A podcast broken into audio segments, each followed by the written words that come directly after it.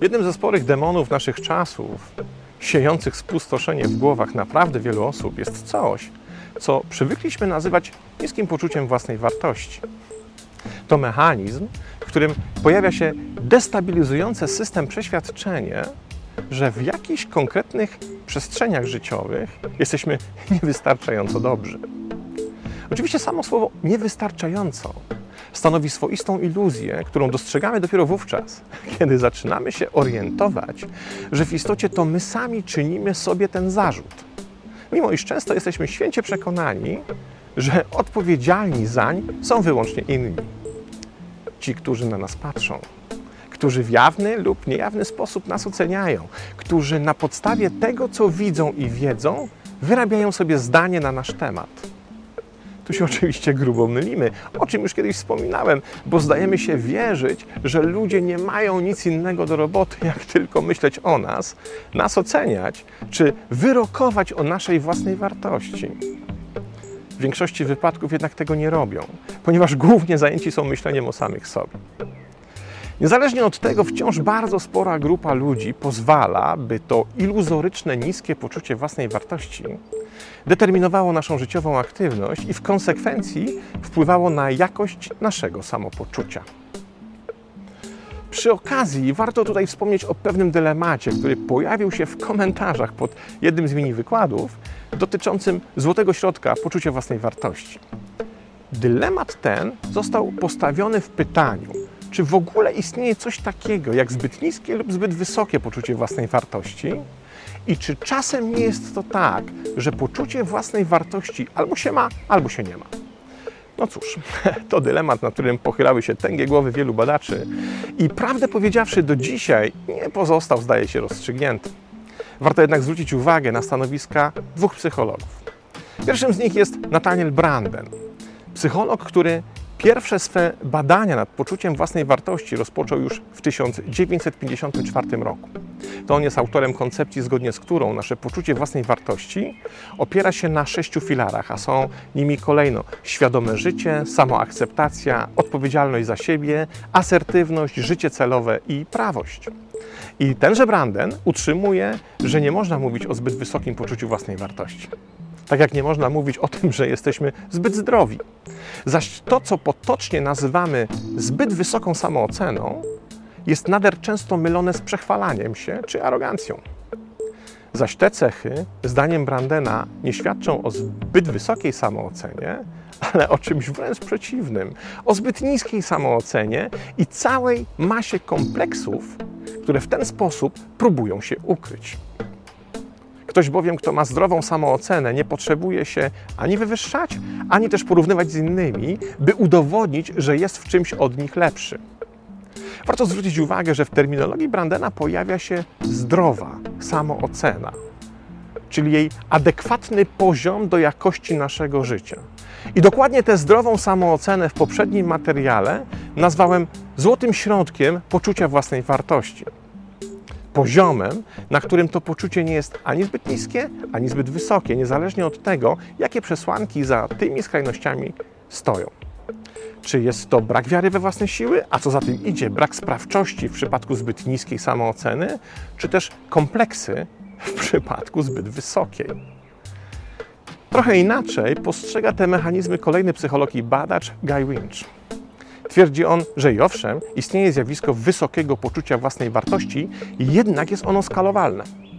Innymi słowy, może funkcjonować na wielu różnych poziomach i dopiero górna część skali związana jest z chęcią ukrycia kompleksów, narcyzmem czy samouwielbieniem.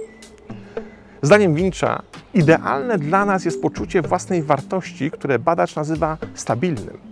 Czyli takim, które nie jest ani dla nas zbyt niskie, ani zbyt wysokie i jednocześnie znajduje oparcie w najbardziej stabilnych wewnętrznych cechach. Warto jednak wspomnieć, że dwóch powyższych badaczy dzieli prawie pół wieku rozwoju psychologii, które to pół wieku obfitowało w wiele badań, do których Branden, ogłaszając swoją teorię, nie miał dostępu.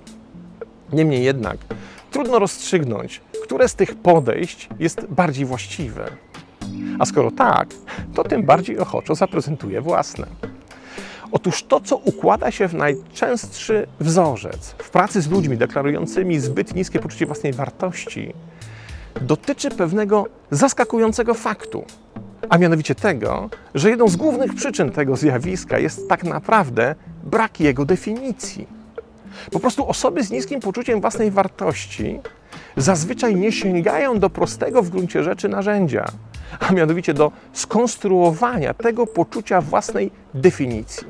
Spróbuję ten mechanizm pokazać na konkretnym przykładzie. Wyobraź zatem sobie, że jesteś sprzedawcą w salonie oferującym telefony komórkowe. Stoisz przed ladą, pod którą eksponowany jest wypasiony smartfon. I teraz rozpatrzmy dwie alternatywne sytuacje. W pierwszej, w gablocie obok smartfonu, widnieje tabliczka z ceną. Jest na niej napisane trzy tysiące złotych. Tyle kosztuje to cudeńko nowoczesnej elektroniki. I nagle do tego Twojego sklepu wchodzi potencjalny klient. Gość przygląda się temu smartfonowi i mówi: no, ewentualnie mogę za niego zapłacić dwieście złotych. Jak zareagujesz jako sprzedawca? W najgrzeczniejszej wersji powiesz: idź pan, panie, gdzie indziej. Oczywiste jest bowiem, że już wiesz, że jego oferta jest tak dalece, absurdalnie różna od ceny smartfonu, że nie warto z nim podejmować najmniejszych negocjacji. Bo nawet przy Twoich największych staraniach szkoda czasu na wyperswadowanie mu, że ten telefon jest wart wielokrotnie więcej, niż mu się wydaje. Co więcej, jego ofertę zbywasz kiwnięciem ręką, bo nie zrobiła na Tobie najmniejszego wrażenia. A jedyne, co wywołała, to wyrażający politowanie uśmiech, kwitujący jego ignorancję. Powiedzmy wprost, jego propozycja cenowa spłynęła po Tobie jak po kaczce. Nie żal Ci utraty tego klienta, bo wiesz już doskonale, że ten gość nigdy tak naprawdę nie będzie Twoim klientem. Jego po prostu na ten telefon nie stać. Niezależnie od tego, czy jest w stanie docenić jego prawdziwą wartość, czy też nie. A teraz sytuacja numer dwa. Ten sam salon i Ty w roli sprzedawcy. Ten sam smartfon w gablocie i ten sam potencjalny klient składający tę samą ofertę zakupu, czyli dwieście złotych. Z tą jednak różnicą, że przy smartfonie nie masz żadnej tabliczki z ceną. Po prostu nie wiesz, ile ten telefon kosztuje. Jak teraz zareagujesz na ofertę potencjalnego nabywcy? Otóż już go tak szybko i pewnie nie przepędzisz ze swojego sklepu. Z tyłu głowy kołacze Ci się bowiem formuła mówiąca, że coś jest tyle warte, ile ktoś chce za to coś zapłacić. A zatem skoro klient mówi dwieście złotych, to na pewno nie należy tej oferty od razu odrzucać, bo istnieje przecież możliwość, że to on ma rację i dokonał prawidłowej wyceny tego smartfonu. I tu nie ma znaczenia to, czy dochodzi do transakcji, a jedynie to, że oferta klienta stała się dla Ciebie dużo ważniejsza niż w sytuacji numer jeden. Głównym zaś powodem, dla którego tak się stało, jest istnienie lub brak istnienia karteczki z ceną przy tym telefonie. A teraz w powyższym przykładzie pod słowo sprzedawca podłóż słowo ja, pod słowo smartfon podłóż poczucie własnej wartości, zaś pod słowo klient podłóż słowo inni. Okazuje się, że inni mają wpływ na nasze poczucie własnej wartości wyłącznie wówczas, kiedy sami naszej wartości wcześniej nie zdefiniowaliśmy. Kiedy nie dokonaliśmy własnej, rzetelnej oceny nas samych, ale nie takiej, która posiłkuje się zdaniem innych, ale rzeczywistą, wewnętrzną wartością. Od czego zaś zależy wartość wypasionego telefonu komórkowego? Głównie od tego, co znajduje się w jego środku, czyli z jak wartościowych komponentów został skonstruowany, jaką jakość ma ekran. I tutaj mam na myśli rozdzielczość, jasność w słońcu, czy czas i precyzję reakcji na dotyk. Jak pojemną ma pamięć, jak szybko działa, jak bogaty ma zestaw funkcji, w jak wielu obszarach naszego życia może być użyteczny i tak dalej i tym podobne. Przyjrzyj się powyższej liście. Wszystkie cechy dotyczą wnętrza telefonu. Oczywiście powie ktoś, że liczy się też jego wygląd zewnętrzny. No pewnie, przecież nie powinien wyglądać jak polutowany ze sobą kłębek drutów. Ale czy na pewno musi mieć obudowę z osiemnastokaratowego złota? W istocie jego wygląd nie jest najbardziej ważny. Nie jest najważniejszy. Powinien być schludny, przyjemny i zadbany. Jednak prawdziwa jego wartość tak naprawdę skrywa się w jego wnętrzu. Wspomniany wyżej Guy Winch mówi, że wpływ na nasze poczucie własnej wartości ma jeszcze jedna, moim zdaniem, często pomijana cecha, pomijany czynnik. Jest nim to, w jaki sposób czujemy się sami z sobą i to w konkretnych sferach naszego życia, czy to zawodowych, rodzinnych, czy też towarzysko-przyjacielskich. Rozwijając tę tezę, powiedziałbym, że to czynnik odpowiedzialny za to, jak wiele sami sobie mamy do zaoferowania i jak użyteczni sami dla siebie jesteśmy. A to z kolei jest efektem naszych umiejętności, wiedzy i doświadczenia.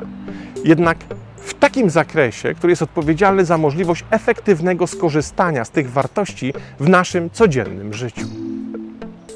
Kiedy stoisz na szczycie góry, sam na pustkowiu, sięgasz po wypasiony smartfon, w którym znajduje się aktualna mapa, kompas, wysokościomierz, zegarek, G P S i pełna naładowana bateria, to nawet na takim odludziu, szczególnie kiedy jesteś zdany sam na siebie, twoja pewność siebie musi wzrosnąć. I wówczas może do ciebie podejść stu różnych ludzi. I każdy z nich może ci wskazać zupełnie inną drogę. I każdemu z nich możesz wówczas powiedzieć: idź pan, panie, gdzie indziej.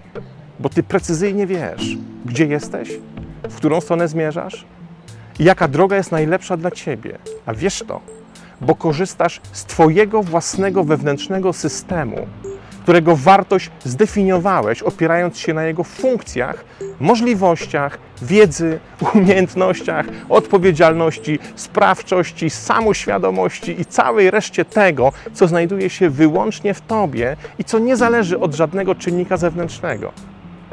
I nie ma znaczenia, czy te definicje, idąc za teorią Brandena, nazwiesz zdrową, czy idąc tropem Wincha stabilną.